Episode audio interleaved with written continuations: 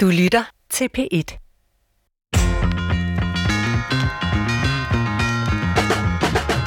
Når folk har problemer med kærligheden, kan de skrive ind til en brevkasse til Sara og Monopolet, eller måske gå til psykolog eller i parterapi. Men filosofer har siden den græske antik tænkt over kærlighedens væsen og vildveje.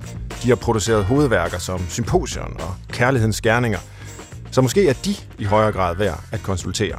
Så det gør vi i dag, hvor vi lader de døde filosofer genopstå i en times tid for at oplyse os om, hvordan vi bedst forvalter det, at vi kan og måske skal elske hinanden.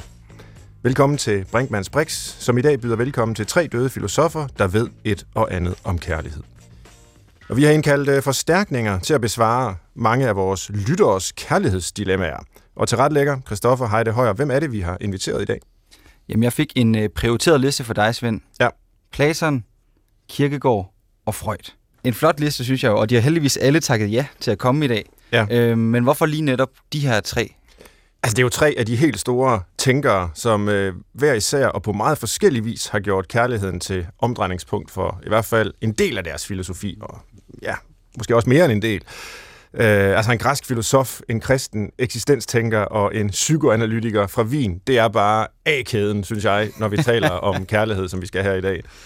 Ja, og nu har vi jo lavet programmer om, om kærlighed, altså i form af parforhold, den eneste ene og skilsmisser. Men nu når vi skal have filosofi på skemaet, kan vi så lige tage en tur op i helikopteren. Kærlighed. Hvad er det? Hvis du siger kærlighed, hvad, så, hvad svarer jeg så? Ja, Ja, altså det er jo et emne, der måske ikke hører til blandt dem, der først dukker op, når man tænker over, hvad har filosofien beskæftiget sig med op igennem idehistorien. Øh, Det er jo sådan noget som, hvad er viden, hvad er sandhed, hvad er øh, det gode osv. Men der er alligevel den her understrøm af tanker øh, helt tilbage fra den græske antik, der, der undersøger kærlighedens øh, væsen på forskellige måder. Og øh, udover at vi har den her serie i vores øh, udsendelsesrække, så øh, er jeg også Øh, selv meget interesseret i kærlighed, øh, også som, som psykolog, altså fordi det er jo noget, som manifesterer sig på alle mulige måder i livet. Altså der er selvfølgelig den romantiske kærlighed øh, til en kæreste, en partner, en ægtefælle, og der er kærligheden mellem venner, der er kærligheden til vores øh, børn, der er måske Guds kærlighed, øh, måske kærligheden i forbindelse med overhovedet at, at være levende i en verden, øh, som man kan være glad og taknemmelig for at, at være en del af. Et af de smukkeste øh, citater, jeg kan om kærlighed, som jeg endda tror, jeg kan udenad, nu skal jeg prøve at våge mig ud i det, kommer fra Iris Murdoch, som faktisk var en øh, sådan Platon-inspireret øh, tænker øh, fra, fra, øh, fra Storbritannien, øh, som sagde, at kærlighed er den ekstremt vanskelige erkendelse af, at noget andet end en selv er virkeligt. Og det er sådan en, måske det mest abstrakte og almene, som man kan sige om kærlighed, men som jeg mener, der er en dyb sandhed i. Altså kærlighed er en forståelse af, at der findes noget andet end mig, og det er godt, der er noget andet end mig. Det er også noget, der vanskeliggør mit liv, at der findes noget andet. Altså andre mennesker har andre behov og øh, præferencer, end jeg har, og jeg støder sammen med dem og ind i dem. Men det, at der findes en verden, og der er andre mennesker i den, og en natur og en historie og alt muligt fantastisk, øh, det er på en måde det dybeste udtryk for, for kærlighed, at jeg kan rette mig ud mod den, og erkende, at det er virkeligt, alt det der, som ikke er mig. hold da Nå, op. det var en lang tale. Nej, det, var ikke, øh, det, det var ikke så forberedt, som det måske Det kom til at lyde. Svend, kan man dog, for nu siger du, at det, er jo, det, det besværlige ved kærlighed er, at det er også noget, der er uden for en. Mm. Kan vi overhovedet give gode råd? Altså, kan vi overhovedet pege folk i en retning, hvor at, øh, nu får vi en masse dilemmaer op i dag fra lytterne, men er det overhovedet noget, man kan bruge til noget? Kan man implementere det i sit eget liv, det her? Du burde gøre sådan her, du burde gøre sådan her. Er kærlighedens vej ikke bare så sørens urensagelige? Jo, altså, der er jo ekstremt mange selvhjælpsbøger og kurser og brevkasser og tv-programmer og hvad ved jeg, der handler om folk, som skal finde kærligheden og trin Mm. til at og, og blive en bedre elsker og hvad ved jeg. Øh, det er jo ikke den slags, jeg forventer fra vores tre store døde tænkere i dag. Det er nok mere sådan almene betragtninger over kærlighedens væsen, som måske ikke direkte lader sig omsætte i, sådan gør jeg, men som alligevel forhåbentlig kan vække til en form for eftertanke, refleksion, undren. Filosofi handler jo meget om at undre sig over, hold da op, findes det her kærlighedsfænomen? Ej, hvor er det mærkværdigt og interessant. Altså, Hvis man det, ikke skulle have opdaget det. det, det tror jeg i sig selv kunne være kærlighedsfremmende. Øh, filosofi er jo kærlighed til visdom. Øh, og øh, så i selve filosofiens væsen ligger jo også en form for kærlighed. Jamen sjældent har jeg hørt dig så klar på at komme i Og gang. kærlig. Så, og, og du har jo øh, virkelig øh, kompetente gæster i studiet, så jeg synes, du skal introducere og komme i gang med dilemmaerne. Vi skal have præsenteret vores tre øh, nu ikke længere afdøde filosofer. Vi har selvfølgelig nogle nulevende repræsentanter for øh, med for, for, for Platon, Kierkegaard og Freud. Og lad os begynde med Søren Kierkegaard i form af Pia Søltoft, som er Ph.D. og til daglig sovnepræst, forfatter bag enmandsfirmaet Coaching Kierkegaard. Og du er altså øh, blevet Søren Kierkegaard i dag, Pia, og tusind tak, fordi du er med på Spøjen. Jamen, tak fordi jeg måtte. Og udover at Kierkegaard levede fra 1813 til 1855, og nok er en person, de fleste i vores land i hvert fald har hørt om, hvem var han så? Altså, kan man sige det kort? Det beder jeg dig i hvert fald om. Jeg kan, jeg kan jo prøve. ja. Øh, jamen, han var en, øh, en mand, der tænkte øh, over kærlighed. Faktisk vil jeg påstå, at, øh, at det er den røde tråd gennem hele hans forfatterskab, at mm. han har overvejet, hvad kærlighed er, hvor den kommer fra, øh, og hvordan vi bevarer den bedst. Øh, og det, han har tænkt over, øh, ja, det er først og fremmest, hvor den kommer fra. Øh, og der er han jo en, øh, en religiøs, en kristen tænker, mm. og mener egentlig, at kærligheden har sit ophav i Gud. Men han er ikke en tænker, som skiller det guddommelige fra det menneskelige. Han siger nemlig, at kærligheden ligger i grunden i et hvert menneske som en guddommelig gave. Mm-hmm. Øh, og det kommer til at have nogle afgørende betydninger for, hvordan vi elsker. Hvis vi for eksempel elsker vores kæreste eller vores børn, og tænker, at kærligheden først opstår, når vi elsker dem, så er vi ligesom selv herre over kærligheden, eller også er den, vi elsker, herre over det. Men hvis man tænker, at kærligheden er noget, der er iboende, noget, der kommer indenfra, som man har fået, en form for gave, mm-hmm. jamen så er man faktisk ikke selv herre over den. Øh, og det kommer til at præge den måde, han tænker kærlighed på i alle dens skikkelser. Mm-hmm. Og med skikkelser mener jeg det, du allerede har været inde på, at man kan elske på forskellige måder sin næste, sin kæreste, sine børn øh, og så fremdeles. Øh, og så har det har meget om at gøre at sige, at kærligheden på den ene side, han er barn af romantikken, er en lidenskab. Mm. Øh, noget, der kommer over os. Men øh, at den på den anden side ikke er noget, vi selv kan skabe. Han lever også i en tid, hvor øh, begrebet den eneste ene faktisk kommer frem. No. Og det er han øh, på, den, på, på, på sin vis ikke så vild med. Øh, okay. Og det er han ikke, fordi han mener, at den eneste ene er en konstruktion.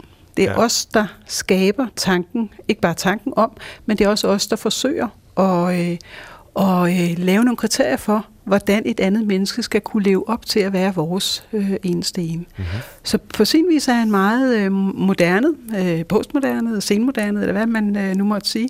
Øh, på den anden side er han selvfølgelig også barn af sin tid, og dermed altså, øh, har en religiøs forankring af sin forståelse af kærligheden. Glimrende. Tak for den forløbige introduktion af og til Søren Kierkegaard Pia. Mm. Og det næste levende billede, det er så øh, psykologiens alfaderlige skikkelse, kan man vel sige, Sigmund Freud, og i dag repræsenteret ved Henrik Jørgen Bjerre, som til daglig huserer på Aalborg Universitet og lektor ved Center for Anvendt Filosofi. Henrik, den gode Freud, hvem var han så?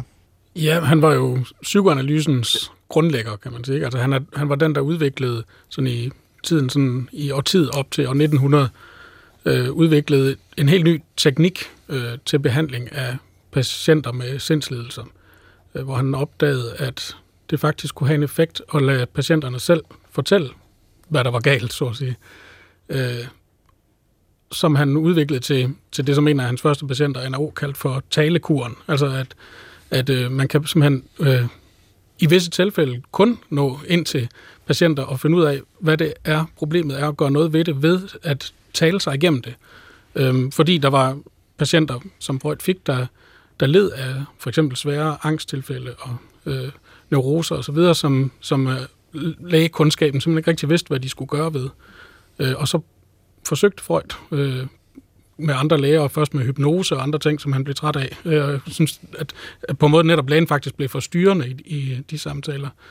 Så forsøgte han sig frem med at lade patienterne selv begynde at tale frit simpelthen om, hvad er det, der er galt? Hvor kommer det fra? Hvad handler det om? Og så udviklede han psykoanalysen som teknik og som behandlingspraksis over de næste sådan mange årtier, kunne man sige, og, eller adskillige årtier i hvert fald ikke. Og, og øhm, undervejs begynder han så at gøre sig nogle, nogle øh, tanker, som er sådan lidt mere systematiske og filosofiske, om øh, hvad mennesket er for en størrelse.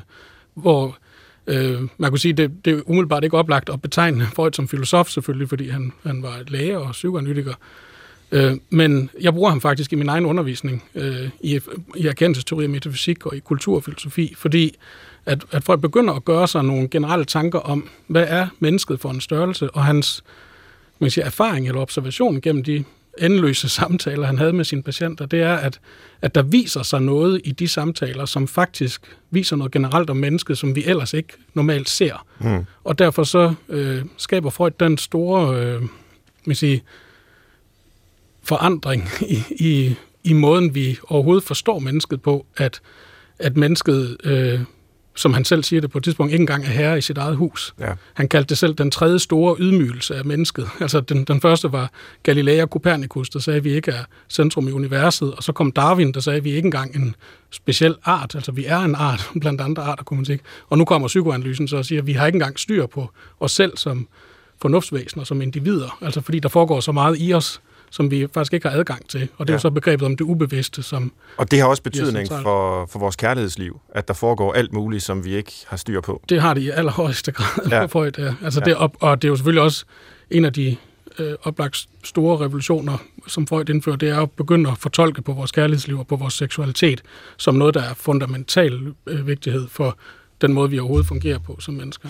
Og så skal vi jo have Platon og øh, i dag er øh, Platon repræsenteret ved tegneserieskaber og forfatter til blandt andet bogen Platons gåde, den levende skrift, Ivar Gjørup. Velkommen, Ivar. Tak. Og på samme måde skal vi jo lige høre, hvordan Platon har det med kærlighed, og måske i det hele taget, hvem han var, den her græker, der levede for ja, omtrent 2.500 år siden. Ja. Jamen, jeg er glad for at få ordet sidst, øh, for når Svend bruger udtrykket en professionel filosof, øh, som om det var en mulighed for at være det, så er han lige så meget intruder, måske intruderen over alle intrudere, for det er ham, der begynder det. Øh, filosofi er et kunstord på hans tid. Ingen bruger det.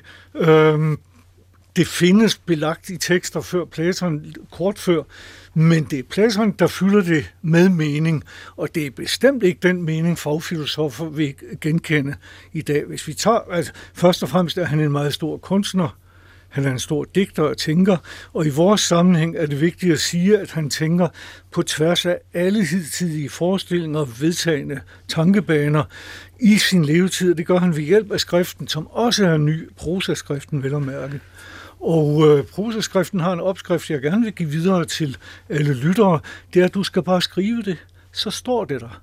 Det vil sige, det er en frihed for tanken, som man ikke har kendt før, hvor traditionssamfundene øh, lægger sig fast på social kontrol og videreførelse af patriarkens øh, opfattelse af, hvordan det hænger sammen. Der bryder Platon tværs igennem og øh, skriver om kærlighed på et tidspunkt, hvor kærlighed ikke findes, og efter at han har skrevet om det, har, det, det. har det fundet lige ja. siden. tak, Platon. Og så han, ja, det synes jeg også, vi skal takke ham for. Og det kan vi lige vende tilbage til kærlighed som galskab, hvor han altså helt ligner det, Henrik sagde før. Øh, for Freuds vedkommende, vi bemestrer det ikke, men det er livets mening, siger han. Så er han også lige øh, den første og største filosof i den vestlige verden. Og så synes jeg, min præsentation er endt. Og jeg er meget spændt på, hvad der sker nu, fordi nu tager vi et spring fra antikkens øh, skønhed og øh, filosofiens øh, flotte øh, ord og, og alt muligt ned som en spand koldt vand i hovedet, ikke? ned i postmoderne menneskers problemer med kærlighedslivet. Fordi et dilemma er gangen her øh, i Brinkmanns Brix med de døde filosofer. Og jeg skal lige indskyde måske, alle vores spørgsmål er inspireret af virkelige lytteres øh, indspark, så det er ikke bare noget, vi har siddet og konstrueret. Det er faktisk rigtige mennesker, der går og bøvler med de her ting, som vi nu prøver at tage op. Men altså, først, lad os prøve at forestille os, at I er på Tinder.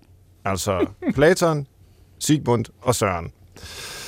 Tinder det er jo en dating-app, hvor man øh, kan møde nogen, og man kan dyrke sex med dem, øh, men man kan måske også bare tage ud og gå i biografen, når de bliver tilladt igen. Sådan helt kort, hvordan vil I hver især beskrive jer på Tinder, hvis jeg overhovedet ville være på Tinder? Jeg tænker selvfølgelig på jeres filosofiske mm. aliaser her. Øh, Pia, hvad ville Søren Kierkegaard skrive på Tinder, hvis han overhovedet ville? Jamen, øh, altså det er jo meget, meget, meget enkelt, fordi at Søren Kierkegaard, han ville selvfølgelig have rigtig mange fake profiler, øh, hvor de alle sammen øh, selvfølgelig beskrev en, øh, en, en indfaldsvinkel til livet eller til kærligheden. For eksempel en æstetisk øh, indfaldsvinkel, hvor det handlede om nydelse, øh, og som måske kun handlede om one night stands. Og så ville han selv sidde udenfor, kan man sige, og øh, iagtage, hvad der nu skete øh, for æstetikeren, eller etikeren, som jo er på Tinder i givet fald, for at finde en kone. Ja. Øhm, og, øh, og det ville så Kierkegaard selvfølgelig også sidde og, øh, og, og iagtage, altså, fordi det er det, han gør. Øh, han iagtager kærligheden. Han har jo ganske få erfaringer selv, så han iagtager kærligheden i andre. Så derfor tænker jeg egentlig, at han ville synes, at Tinder ville være et godt sted at begynde, altså med at smide de her profiler ud. Der er også en ironiker, øh, han kunne lade få en anden øh, profil, øh, en humorist for den sags skyld. Og i det hele taget, så tror jeg, at han ville øh, på den måde. Og så ville han nok også bruge lidt humor og finde nogle ganske sjove profilbilleder, han kunne sætte på de her forskellige typer. Men jeg tror ikke, han ville tage det alvorligt, men det, det kan jeg jo godt Ja. Nej, altså et er jo at have de her profiler øh, for den gode mm. Søren Kierkegaard, noget andet er så at reagere øh, på de invitationer, der måtte komme. Det, når man swiper den samme vej, og, ly, og det lyser grønt, eller hvad det nu gør, og så faktisk tage på date. Og det mm. siger du, det vil han måske ikke gøre. Altså, øh, min, min umiddelbare tanke var det her med, at han ville lave en masse fake-profiler. Ja. Øh, og der er jo selvfølgelig det vanskelige ved at være en fake-profil, at det, det er vanskeligt at blive mødt i virkeligheden så. Mm. Så grundlæggende, det tror jeg faktisk ikke, han ville. Jeg tror, han ville øh, sidde og jagtage øh, som en æderkop i sit spind, og se, hvad der skete for alle de her forskellige øh, typer, han lagde på, og så ville han skrive en bog om det bagefter. Irriterende type på en måde. Mm. Sigmund Freud, hvordan ville øh, han se ud på Tinder?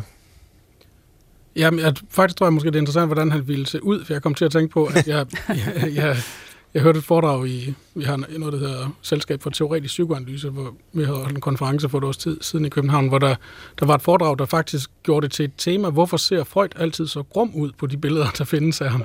Altså, han er, ja, altid, det er rigtigt, ja. Så det er meget strengt øh, udtryk. Øh, det er selvfølgelig også ser de øh, billeder af ham, hvor, der, hvor han er øh, oppe i årene og ældre, og måske Øh, han fik kæbekræft og led noget under det og sådan noget, så kunne være... Er det var derfor, han lukkede ja. munden, måske? Ja, måske. Ja, ja det kan faktisk godt være.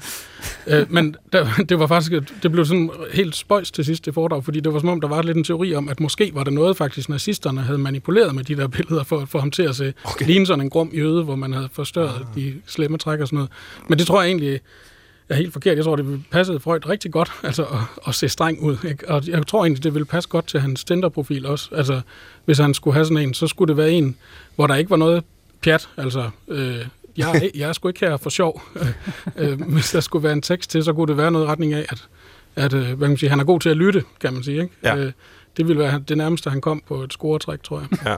Og selvom mange nok tænker på Freud som en, altså, hvor det hele handler om øh, seksualitet og libido og så videre, Altså, så levede han vel, ikke fordi vi skal tabe os i de biografiske detaljer, men han øh, levede vel lidt ligesom Kirkegårds etiker. Altså realiserede det almene liv med ægteskab og forpligtelser, opfostrede en, en børneflok osv. Altså øh, havde ikke affære til højre og venstre. Nej, netop. Altså, øh, der, ja, der er mange ting at sige, både biografisk og, og hvad man sige, indholdsmæssigt til, til det spørgsmål. Det er jo klart, en af de ting, som er blevet den almindelige forståelse af Freud, som mange gymnasieelever øh, måske lider lidt under indimellem, ikke? det er, at det hele handler ikke bare om seksualitet, men som en meget, øh, lad os sige, snæver opfattelse af, hvad seksualitet er, og mm. en meget håndfast idé om, hvad, at det har at gøre med genitalt samleje, han har sagt, ikke? Altså, og, og vi leder efter faldersymboler overalt, og så videre, ikke? Altså, og det, altså, Freuds opfattelse af seksualitet er for det første en helt anden end, end den, der kan reduceres til øh, den fysiske akt, kan man sige. Altså,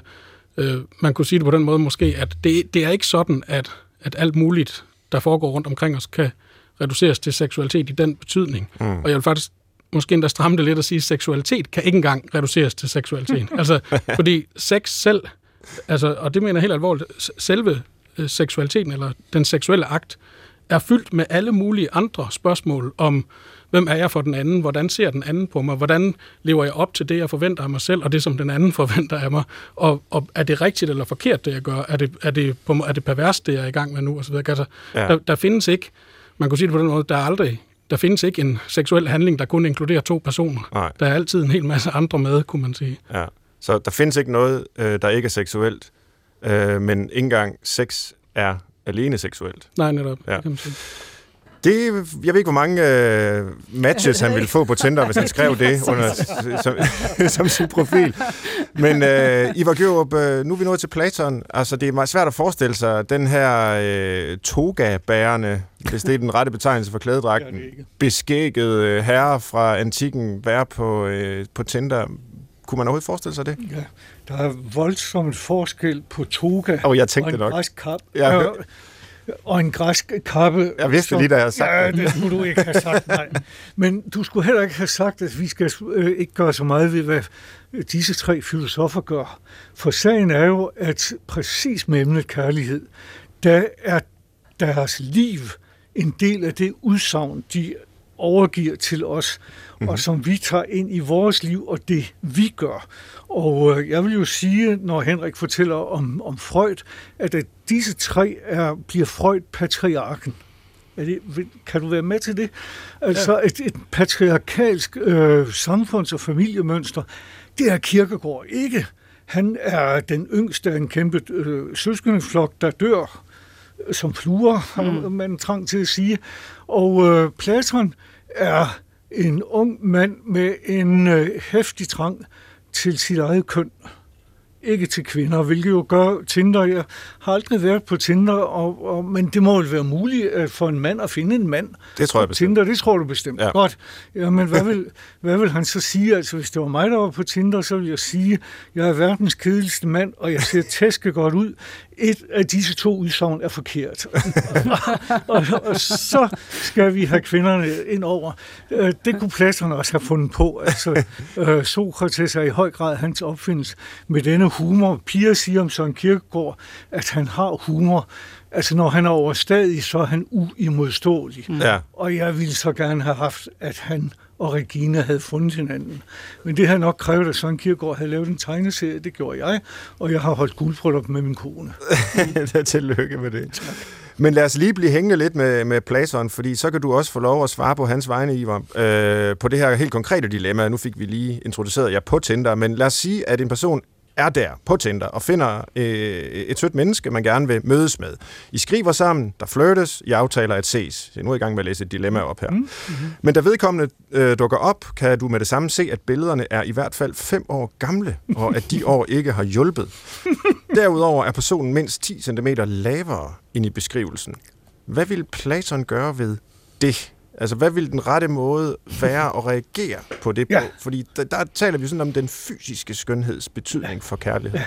Men der har Platon jo overhalet alt efter tid, og det bliver han ved med, når vores børnebørn læser Freud og Kierkegaard Platon, så er Platon stadigvæk foran. Udseendet, udseendet er den fristelse, det begynder med. Men øh, over tid vil parforhold, og derfor kan han som øhm, tiltrukket af sit eget køn. I hele Platons forfatterskab er der steder, hvor han beskriver drenge på 15-16 år. Så øh, den der kendte Pirrings-effekt, P for Pirring, ikke for porno, men det er tæt på, indfinder sig hos læseren. Der er ingen steder i Platons forfatterskab, hvor kvinder beskrives, som man tændes på det. Nej. Det er bemærkelsesværdigt. Ja. Men, men øhm, men der er vel også, også i symposion den her idé øh, om, øh, om, om, om, om kærlighed som noget, der findes i flere former, og vel det ja. mest overfladiske ja. er den her ja. altså, umiddelbare men, skønhed. Ikke? Det er ikke det, vi skal lægge prøv, vores liv an på. Nej, men til en begyndelse er det fint. Til en begyndelse, ja. Og i symposion, hvor dette sted optræder, der er det altså for det første kvinden Diotima, ja. der belærer en forsamling af mænd, for det andet er det ikke sådan, at de tidligere stadier skal lægges øh, bag os. Vi må stadigvæk gerne være kødeligt øh, skrubtossede med den, vi danner liv med, sam, samliv med. Men det udvider sig, vi bliver klogere med årene, og øh, parforholdet uddybes og bliver til øh, sameksistens. Mm-hmm. Kan I huske, at Khrushchev foreslog fredelig sameksistens? Det er en god opskrift på et ægteskab. Og det kan Platon rådgive os om, om det så er mænd, mænd, mænd, mænd, drenge, mænd, kvinder, kvinder, kvinder. Han har det hele med i sit øh, billede, men jeg har lige antydet, at han selv ret tydeligt går efter drengene. Det var jo det, vi kalder den græske kærlighed. Ja. Pia Søltoft, øh, har du noget bud på, hvordan Søren Kierkegaard vil råde folk her, hvis man møder op øh, til sådan en date, og så ser folk ikke ud, som, som man troede? Så bliver man måske lidt skuffet. Ja, igen, altså, og, øh, altså på samme måde som jeg sagde, at han ville have mange forskellige profiler, så er der jo også mange forskellige svar. Fordi øh, Kierkegaard vil jo så have forskellige indfaldsvinkler, alt afhængig af, hvilket, øh, man kan sige, hvilket pseudonym man spørger. Jeg tror, man øh, kan sige, at hvis det var æstetikeren, øh, man, man, der, man spurgte i sådan en, en sammenhæng, så ville han nok bruge humoren. Øh, og, øh, og ironien og så videre, øh, og, øh, og spørge, hvordan det kunne være, at man øh, dog har ændret sig så voldsomt meget øh, i forhold til sin øh, profilbillede og så videre. Øh, men øh, hvis man derimod, og måske en sønderlemmende øh, ironi, altså, så, så det ville måske ikke være så rart, øh, at øh, alt tage ved, tage ved lære af, øh, af æstetikeren, men jeg tror, etikeren øh, ville... Ja, han vil jo nok sige, at, øh, at der er selvfølgelig tale om et bedrag her. Mm. Øh, at, øh, at øh, et andet menneske udgiver sig for at være noget, det ikke er. Men øh, i virkeligheden så er det måske en selv, der ligger under for et selvbedrag. Fordi man egentlig tænkte, at man kun kunne elske den anden, hvis han eller hun altså var de her centimeter højere, eller havde det udseende, man egentlig havde øh, forstået, at mm. vedkommende havde på øh, profilen. Altså, og hele vejen igennem Kierkegaards forfatterskab, så optræder der en type, han kalder digteren. Uh-huh. Og digteren er ikke Byron eller nogen navngiven digter, men det er den måde, vi forholder os til alle tilværelsens forhold på, hvor vi, om man så må sige, laver dem om, få dem til at blive noget, som vi selv kan konstruere. Og det siger han, det gør vi i sær, særlig grad, når det gælder kærligheden. Mm.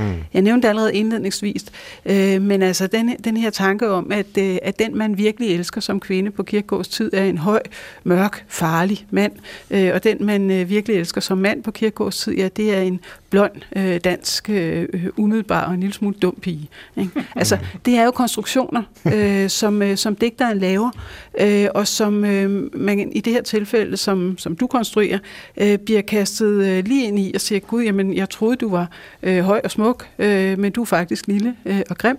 Men kunne det ikke være, at jeg alligevel godt kunne elske dig? Mm. Der er jo noget dybt i det, øh, synes jeg umiddelbart, at det, der ved første øjekast ligner, at den anden bedrager mig, det faktisk afslører mit eget selvbedrag. Mm. At, øh, og, og det leder så til vores tredje øh, filosof, hvis vi kan kalde Freud det i den her sammenhæng. Øh, fordi meget af, af Freuds psykoanalyse handler jo også om, at det, vi tror handler om den anden, i virkeligheden handler om en selv.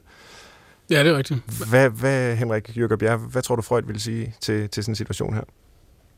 Men der, altså, hvis vi så skal gå med på, på spøjen ikke, ja. og forestille os situationen der, så, så, så kunne jeg egentlig forestille mig, at Freud ville sidde lige og miste lidt med øjnene, og så tænke sådan noget retning af, I got you, motherfucker. Altså, Freud ville få overhånden der, ikke? Altså, hvad er, det, hov, hvad er det, der lige skete der? Altså, at der er en eller anden usikkerhed, der tydeligt viser sig her. Ikke? Altså, du er meget optaget af, at du fremtræder over for mig på en måde, som ikke lever op til det, som du i virkeligheden ser ud.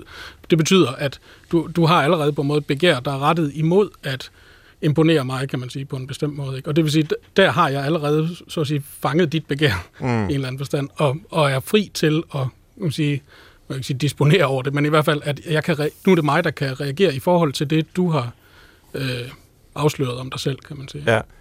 Og hvor Pia var inde på, at øh, forestillingen om den eneste ene ifølge Søren Kierkegaard er en, ja, hvad vi i dag vil sige, en social konstruktion. Mm. Altså, så, øh, jeg ved ikke, om Freud vil være uenig i det, men man kunne forestille sig, at der også hos Freud lå en idé om, at den forestilling, den enkelte har om kærligheden og den øh, rigtige kærlighed, om jeg så må sige, det er ikke bare en social konstruktion, men også en, der handler om min egen biografi. Altså, jeg har selv den forestilling et sted fra, øh, ja. jo altså min barndom. Ja, det er rigtigt mm. nok, ja. Altså, ja, den eneste ene kan let, det er jo en ting, man kan konstatere i analytiske samtaler, som Freud refererer dem, ikke? At, at, at øh, den eneste ene har tit noget at gøre med nogle, nogle figurer, der ja. har spillet en rolle i ens liv, faderfigurer, lærer, moren og så videre. Ikke? Ja. Øhm, men altså, derudover kan man selvfølgelig også sige, hvis man skal også spille lidt med på den sådan mere sådan, øh, etiske dimension i det, øh, så, så, så vil begrebet den eneste ene i en eller anden forstand selvfølgelig give mening for Freud, men kun i den forstand, at, at øh, et hvert menneske i princippet er den eneste ene. Altså hvis man har den der forestilling om, at der er et menneske, der passer bestemt til mig, så, så, tror, så vil Freud straks begynde at analysere på ens patologier. Ikke? Altså at, ja. som om der var en eller anden skæbne, der bestemmer mig til at møde et eller andet bestemt menneske. Øh, der er altid Øh, der er altid en måde, man både hader og elsker, kan man sige, mm. alle mennesker, og der er en fundamental ambivalens knyttet til kærligheden. Det er også, kan man sige, en af Freuds sådan store grundlæggende pointer, altså at, at øh, ikke bare jeg søger noget, der er måske genkendeligt for mig, eller kan indfri øh, nogle, øh, nogle idealer eller forestillinger, jeg har gjort mig om, hvad, hvad den anden skal leve op til, men altså også, at, at øh, der i et hvert tilfælde vil være forbundet en ambivalens med det, at kærligheden til et menneske kan altid også slå over i had. Du lytter til Brinkmanns Brix på P1, og i dag taler jeg med Søren Kirkegaard i form af Pia Søltoft. Jeg taler med Sigmund Freud i skikkelse af Henrik Jøger Bjerre, og jeg taler med Platon, der er repræsenteret af Ivar Kørup. Indtil videre er vi dykket ned i et par spørgsmål, men nu vil tilrettelægger Christoffer Heide Højer skrue lidt op for tempoet med en speedrunde, mm-hmm. hvor I bedes enten svare ja eller nej, eller i hvert fald svare så kort, som det nu er muligt for ordrige filosofer. ja, allerede der forudser jeg problemer, men det er godt. Øhm, vi kører rundt med Pia, Henrik og Ivar, der får lov til at svare. Kirkegaard, Freud og Platon. Ja, ja. selvfølgelig, det er rigtigt. øhm, du har en perversion. Vil du fortælle din kæreste om det? Kirkegaard. Øh, nej, det tror jeg ikke, jeg vil. Og Freud? Formentlig, men det kommer an på, hvornår. Altså, hvis der ligger i præmissen, at det er noget med, om jeg skulle fortælle det som en slags disclaimer på forhånd. Ja, du skal lige vide ja. om mig. Du skal lige vide, at jeg er meget til. Så nej. Altså, fordi vi er jo sgu alle sammen fucked op øh, på hver vores måde. Ikke? Så, som om, at jeg skulle have et eller andet særligt, som du lige skal være opmærksom på. Okay, det er dejligt afvæbne. Ja. Platon? Jo, jeg kommer til at grine af det med hoste, men det kan klippes ud. Jeg synes så godt om, at, at Freud før svarede, I got you, motherfucker. øhm, det, det, det er, er lige ham. Hvad vil, hvad vil Platon øh, så sige? Han, øh, jeg har overvejet meget, før jeg kom her, om hvor meget historisk tilgang vi skal have til Platon. Min mening er, at han lever hen over et skifte, ligesom Oscar Wilde levede i 1890'erne. Plus var homoseksualitet ikke i samme grad en selskabelig øh, frihed, man havde. Platon oplever det samme, så han går stille med ikke med det, at man har pæderasti, som det hedder på græsk, og det er ikke nær så slemt, som det er i dag. Øh, det betyder bare kærlighed til drenge. Men for Platons vedkommende, han er aldrig gift, han får ingen børn der var, at det jo livet igennem, det var. Det vil han ikke fortælle sit publikum, men han får det sagt alligevel. Så det er hans tilbageholdenhed. Må, må, jeg, godt, må jeg godt lige kvalificere mit svar? Ja, fordi nu sagde, nu sagde jeg bare nej. Altså, og det sagde jeg, fordi at, øh, for det første så er der jo en, øh, et udtryk, pælen, eller kø, øh, pælen i kødet, som Kierkegaard ofte bruger øh, om øh, en lidelse eller noget, han har, men vi ved faktisk ikke, hvad det er. Altså, mm. Så alene af den grund, øh, så, så vil han nok ikke sige det, øh, når, når, når det, når han kun kan tale om det sådan.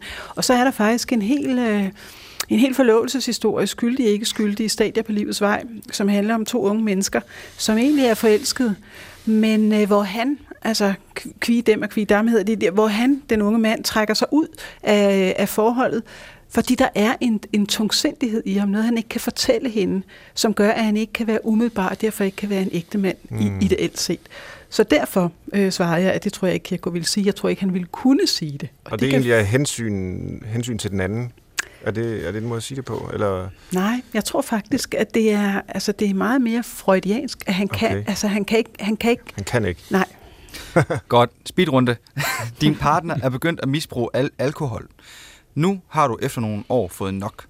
Går du din vej, eller kræver du, at partneren begynder i behandling og bliver og kæmper for forholdet?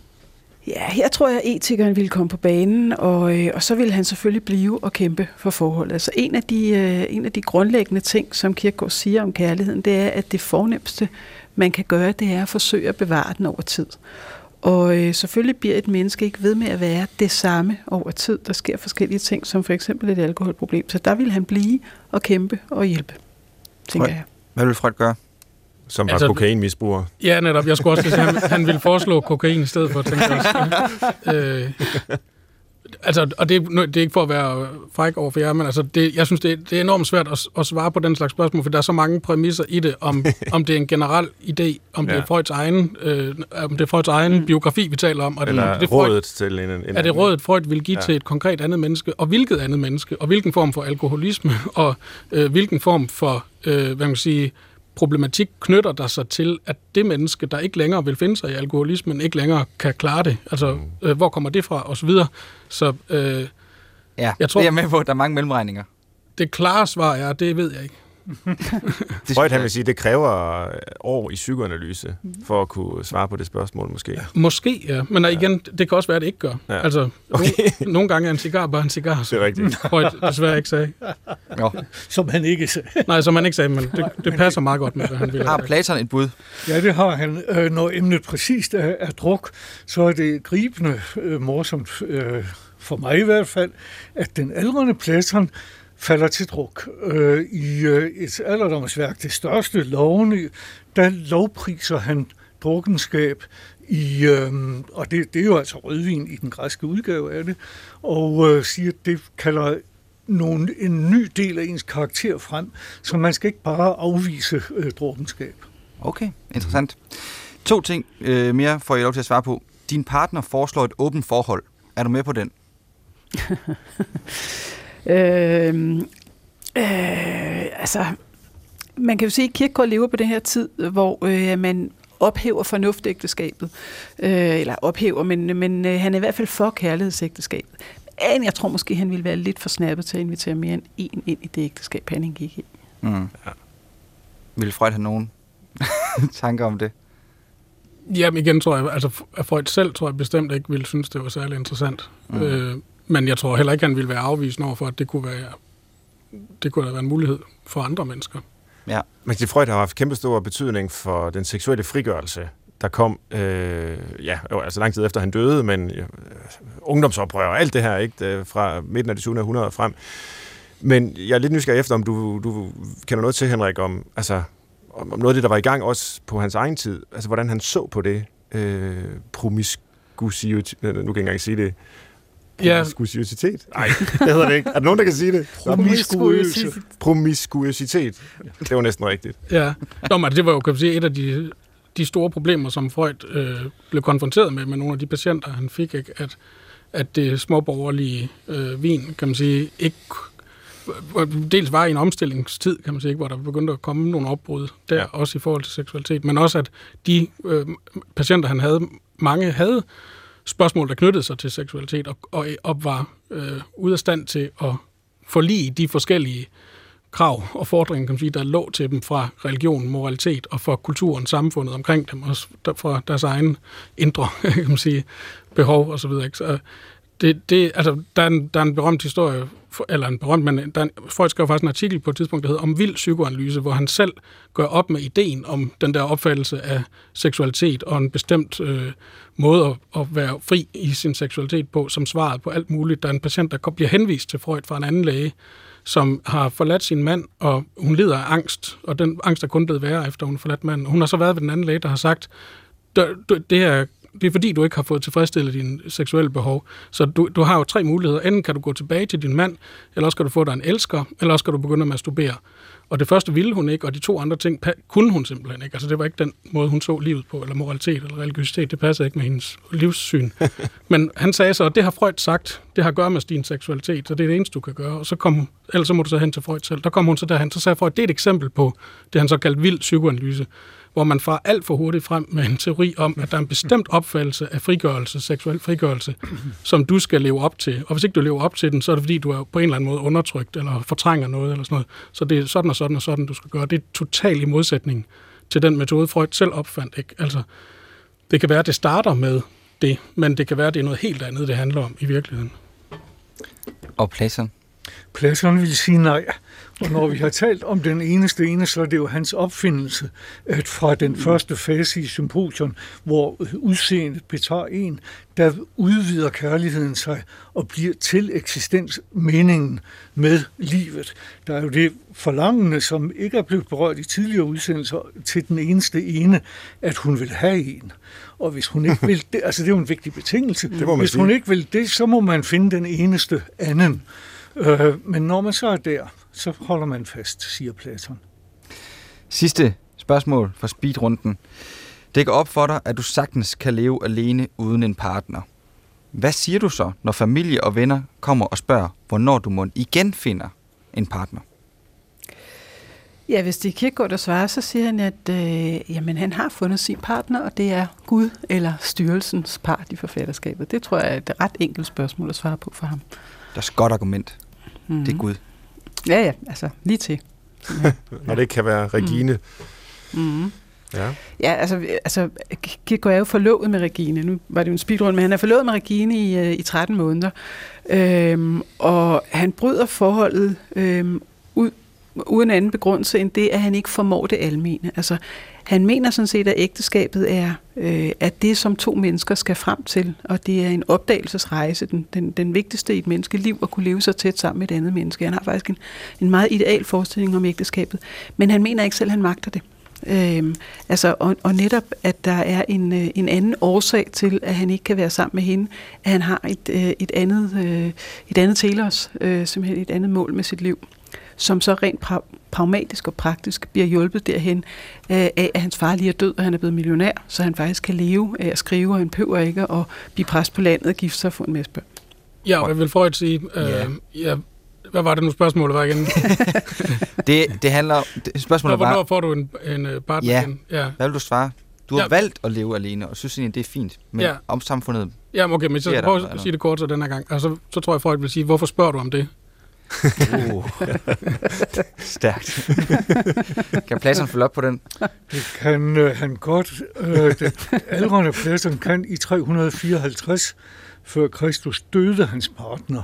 Her er vi så tilbage igen ved dette, som jeg står fast på, og som både Pia og Henrik jo har belyst også. Filosofen er, hvad han gør, hvad hun gør, hvis vi er i nutiden, når det gælder kærlighed.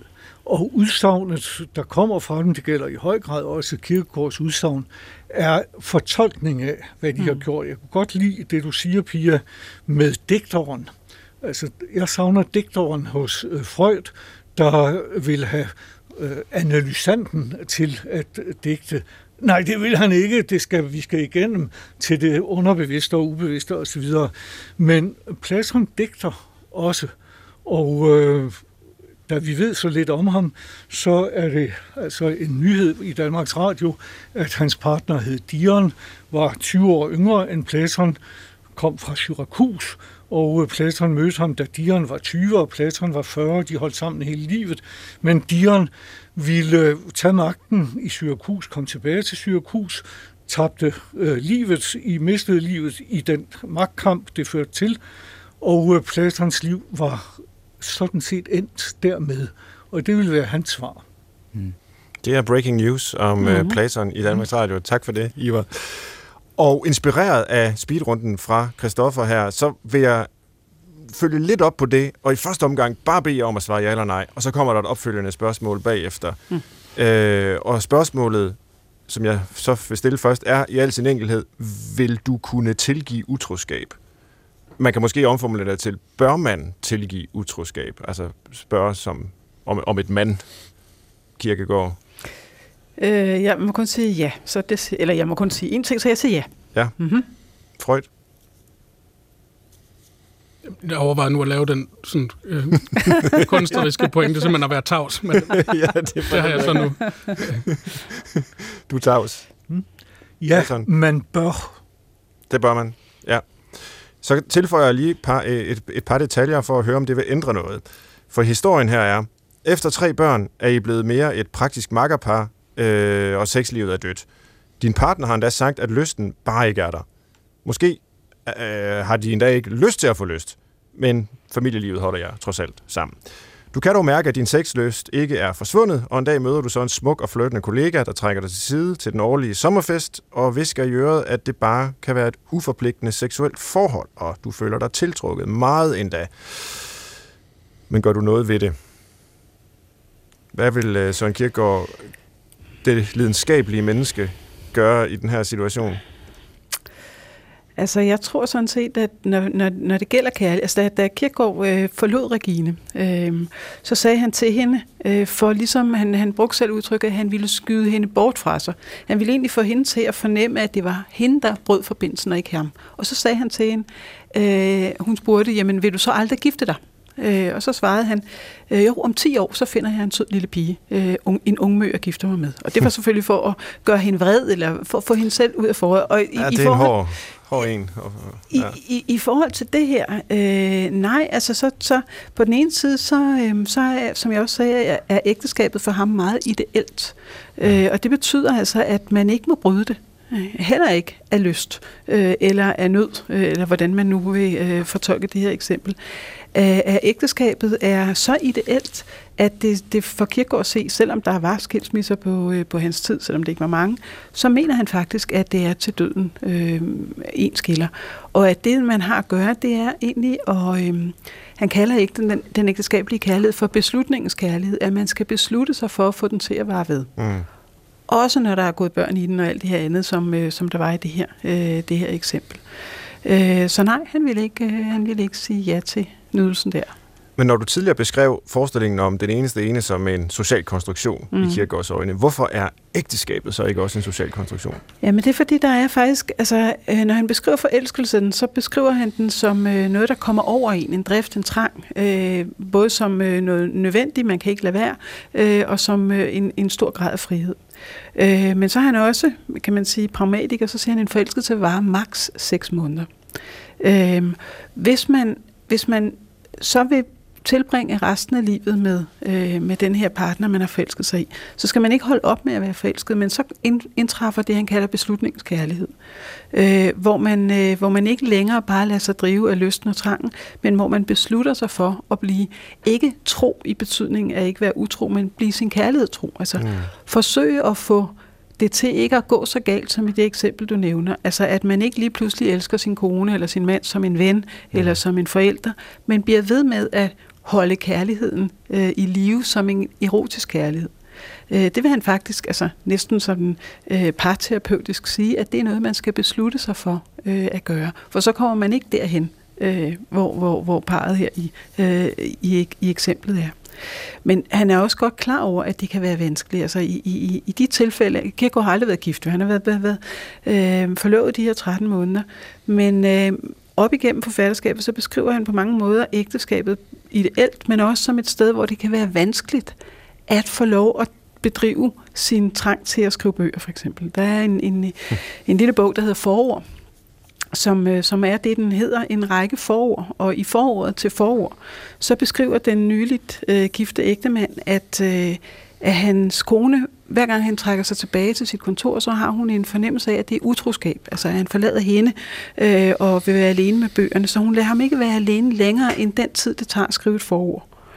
Øh, og det bliver så til en del forord gennem tiden, og det er så de forord, der bliver udgivet under titlen meget øh, anvendeligt forord. Øh, altså blot for at sige det her med, at ægteskabet er ideelt, men det er også problematisk, hvis man har en skabende trang. Det er ikke, det er ikke så meget utroskaben, som det at blive fristet af en anden, han, gør, øh, han, han, han øh, opponerer imod, men det er det her med, at der er ting, Altså fordi han har den her ideelle forestilling, så er der ting, man ikke kan i et ægteskab. Man kan ikke ja. skrive bøger. Øh, man kan ikke have det her inderlige forhold til øh, litteraturen eller filosofien osv., mener han. Men man skal prøve, hvis man har hvor det, sig. Hvor er det herligt, altså en bog med ene forord, hvor der så omkøbet er et forord til forordene. Altså mm. det er det, det, det, danske, det danske bidrag til filosofihistorien, det er skønt.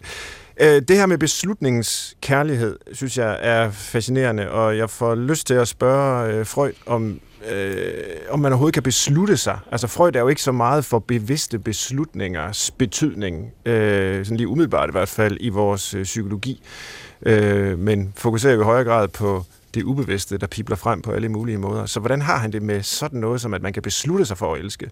Ja, det synes jeg åbner en masse meget store filosofiske spørgsmål. Altså, på en måde vil jeg faktisk næsten vente om at sige, at i, i hvert fald i en forstand er det det, det handler om i psykoanalysen. Det er at blive i mhm. stand til at beslutte sig for noget. Altså, øh, og ikke, det kunne man måske sammenligne med Kierkegaard også, ikke? Altså at, at læse Kierkegaard eller skrive som Kierkegaard, det i en vis forstand også kan handle om at, at, at nå frem til at beslutte sig for noget. Men altså, Freud har et begreb, han kalder for neurosenvalg, altså at man, neurosevalg, at man selv har valgt sin egen neurose. Altså, og, mm. og på en måde er det en nødvendig forudsætning for analysen, at man antager som en præmis, at analysanten selv har sat sig i den situation, vedkommende er i. Fordi hvis ikke man selv tager ejerskab over det, som er ens tilstand eller situation, så har man ikke nogen steder at gå hen og tro på, at man selv kan ændre noget ved det. Og man kunne næsten sige, at en, en psykoanalyse, der måske kan vare 10 år, ikke? Den, øh, den kan have som formål at bringe en derhen, at man selv kan overtage sit eget liv, for nu at sige det sådan lidt mm. øh, etisk. Ikke? Mm. Altså, men altså, at det er det, som psykoanalysen faktisk kan. Det, at, øh, apropos nu talte vi om alkoholisme før, og et misbrug, eller en angst, eller en tvangshandling, eller et, et, et, et forfærdeligt forhold, man er i, og så videre. Beslutning om at træde ud af det forhold, for eksempel. Ikke? Det kan jo også være en beslutning, der er enormt svær at tage. Man kan blive ved med at gå tilbage til de samme, den samme slags partner, som misbruger en, og så videre. Ikke? Øhm, så, og nå frem til at kunne tage den beslutning, det, det er på en måde der, noget, der jo egentlig lyder banalt øh, at sige, nu holder jeg op med at gøre sådan der, eller nu vil jeg i stedet gøre sådan der. Men det kan, det kan være noget, som et helt psykoanalytisk arbejde simpelthen handler om at nå mhm. frem til. Platon, Ja, nu skal en del af hans øh, filosofi handler jo om, om det her med at gå fra at, at være rettet mod det konkrete, mod skønheden og kaste sin kærlighed på det, og nærme sig det stadig mere almene og universelle. Ja. Øhm, og her handler øh, utroskabsspørgsmålet så om den her flirtende, umiddelbare relation øh, til en anden, som kan opstå.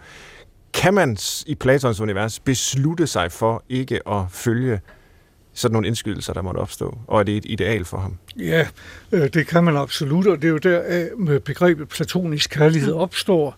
Øhm, men det er vigtigt igen at betone, at det er et parforhold, hvor det hele tæller med. Kødet tæller med, øh, det omgivende samfund, de begivenheder, man gennemlever sammen, øh, tæller med. Og øh, når jeg lyder lidt fjollet her, så er det fordi, jeg har lyttet til de to forgængere og tænkt, nu er det på tide at understrege, at kærlighedens betingelser i dag i den grad præges af, at kvinderne er rykket op ved siden af mænd, og i mine øjne foran mænd. Det kvinder har et rigere liv end mænd i øh, rigtig mange hensener. Øh, de, øh, min, jeg har en moster, som var meget, havde en moster, der var meget begavet. Hendes øh, far, min morfar, var præst og sagde til den begavede af sine tre døtre, at du må ikke tage en uddannelse. Det havde været det bedste for hende. Hun tog filosofikum på Københavns Universitet. Så var det slut, og så blev hun præstekone. Det blev min mor heldigvis ikke. Hun giftede sig med en jyde, som man kan høre på mit sprog, øh, for hun ville ikke have en præst. Men, men det var kvinders lod, og piger citerer Kirkegaard, nej, om 10 år gifter jeg mig med en sød lille pige, fordi hun går rundt der, den søde lille pige. Mm. Og jeg får altså lyst til at minde om øh, hans side Jacques vidunderlige roman, Fantasterne, hvor et krav, som ikke er nævnt til den eneste ene, er, at hun dør af svintot.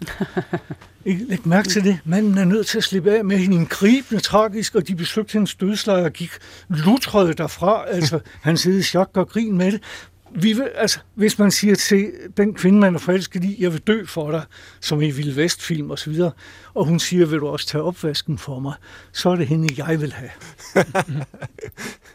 det er øh, et på en måde upassende sted at slutte, så jeg, jeg tror, vi gør det, i hvert fald lige forløbet, fordi der er et sidste lille element, øh, vi skal have med, fordi vi kan ikke lave Brinkmanns Brix uden at slutte med vores liste.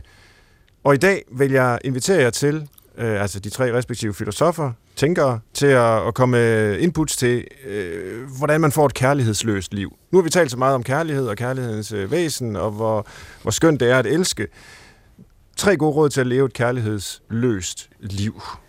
Der må Kirkegaard have nogle øh, input. Nu, nu har vi kørt den vej rundt øh, i cirklen hver gang med Kirkegaard, Freud og Platon, så lad os øh, fortsætte med det. Jamen altså, øh, man kan jo starte med at være fuldstændig aldeles selvoptaget. Ja. Øh, altså det er altid godt øh, at begynde der. Og så kan man jo dernæst, hvis man så skulle komme i den situation, at man faktisk møder nogen, som synes, at man på trods af sin selvoptagethed er elskværdigt, elskværdigt, så kan man jo begynde at kritisere dem simpelthen, ikke? Altså ja. at nævne alle de ting, som er galt øh, ved dem, og hvordan de ikke passer øh, til den liste, man egentlig havde over den, øh, den ene. Altså jeg tror faktisk ikke, at man behøver mere, så har man faktisk et ja, det er allerede en opskrift. Ja. Vær selvoptaget og øh, finde fejl hos andre. Mm. Kritisere dem hvad vil Freud sige? Altså Freud øh, havde jo også en praksis, hvor han jo faktisk hjalp mennesker med nogle af de her ting. Øh, så i den forstand er han vel et skridt nærmere, øh, hvad man kunne kalde øh, kærlighedsrådgivning, end, end, end så mange andre tænkere. Ja, det kan du sige. Og i en vis forstand længere væk, vil jeg også sige, apropos det der med beslutningen og så videre ja. fra før, ikke? Fordi, og, og hele psykoanalysens teknik, altså at det, det ligger Freud inderligt fjernt, eller det gjorde det måske ikke altid i de konkrete samtaler og praksis osv., det var også under udvikling, men i, i psykoanalysen som princip, den freudianske psykoanalyse som princip, er det helt fjernt at give gode råd til, ja. hvordan du skal øh, øh, leve dit liv og blive en god elsker og øh, få et kærlighedsfyldt eller et kærlighedsløst liv osv. Så, så altså hvis man skulle udtrykke det sådan med, med Freud, hvad, hvad der skulle til for at få et kærlighedsløst liv, så ville det måske være at gå rundt hele tiden og give folk gode råd om, hvordan de skal leve deres liv. Ja, give en masse gode råd. Det gider folk simpelthen ikke at høre på. Nej. Øh, så det gør vi selvfølgelig her. Altså giver gode råd. Platon, øh, skrådstræk, Ivar Gjørup, øh, mhm. et kærlighedsløst liv. Har ja. Platon opskriften på det? Vi begynder med Platons anden kærlighedsdialog, som hedder Phaedros, hvor han fortæller om menneskesjælen, der flyver i Guders følge op over himmelbuen og ud af himmelrummet, og så drætter menneskesjælen ned og begynder forfra som øh, lille skrigende spædbarn ud øh, mellem benene på en fødende kvinde og har glemt alt. Men deroppe i himmelrummet havde sjælen vinger. Når dette menneske, 15, 17, 18, 35 år gammel, får øje på en anden og forelsker sig, så begynder vingerne at vokse ud, så klør det over hele kroppen, og vi må løbe hen og se det menneske, hvor det er. Og så begynder livet, og livets mening indfinder sig. Og dermed har man egentlig svaret på, hvad man gør med et kærlighedsliv. Du opsøger bedemanden, vælger en kiste og salmenumre, og så går du tilbage og passer dit arbejde, til du er død. må, må jeg godt lige, fordi jeg tog kun to, må jeg godt lige indskyde en lille... Det må du godt, ja. En, altså, fordi man kan sige, at den, den, den sikreste vej øh, til at få et kærlighedsløst liv, det er jo ikke at tro på kærlighed. Mm. Altså ikke at tro på kærlighed, både i religiøs betydning, som at kærligheden ikke findes, at der ikke er øh, noget, der er større end os, men også helt konkret ikke at tro på kærligheden i hinanden. Ikke? Mm. Altså, øh, det er sådan set den bedste måde at komme øh, et kærlighedsløst liv, eller få et kærlighedsløst liv. Hvorimod opskriften på et kærlighedsfuldt liv, det er altid at forudsætte, at kærligheden er til stede i denne menneske. Smukt. Tak for input øh, fra alle filosoferne, og tak for inputs fra deres øh, repræsentanter her på jorden i dag. Øh, Ivar Gørup, øh, Henrik Øger Bjerre og Pia Søltoft. Det var alt fra Brinkmanns Brix på P1 i denne her øh, sær udgave. Uh, øh, det var en fornøjelse at have jer med. Glad for, at I vil øh, lege med på ideen, og øh, jeg håber, at lytterne fik noget ud af både den her indføring i de store tænkere og i deres syn på kærlighedens væsen som man så kan tage med sig videre og tænke mere over. Og man kan selvfølgelig også øh, konsultere nogle af de her filosofers værker, eller nogle af de bøger, der er skrevet, blandt andet af vores gæster her i dag, om de her store tænkere. Også en stor tak selvfølgelig til vores tilrettelægger, Christoffer Heide Højer. Jeg hedder Svend Brinkmann. I kan skrive til os på brinkmannsbrix.dr.dk. Jeg håber, vi høres ved i næste uge. Tak for i dag.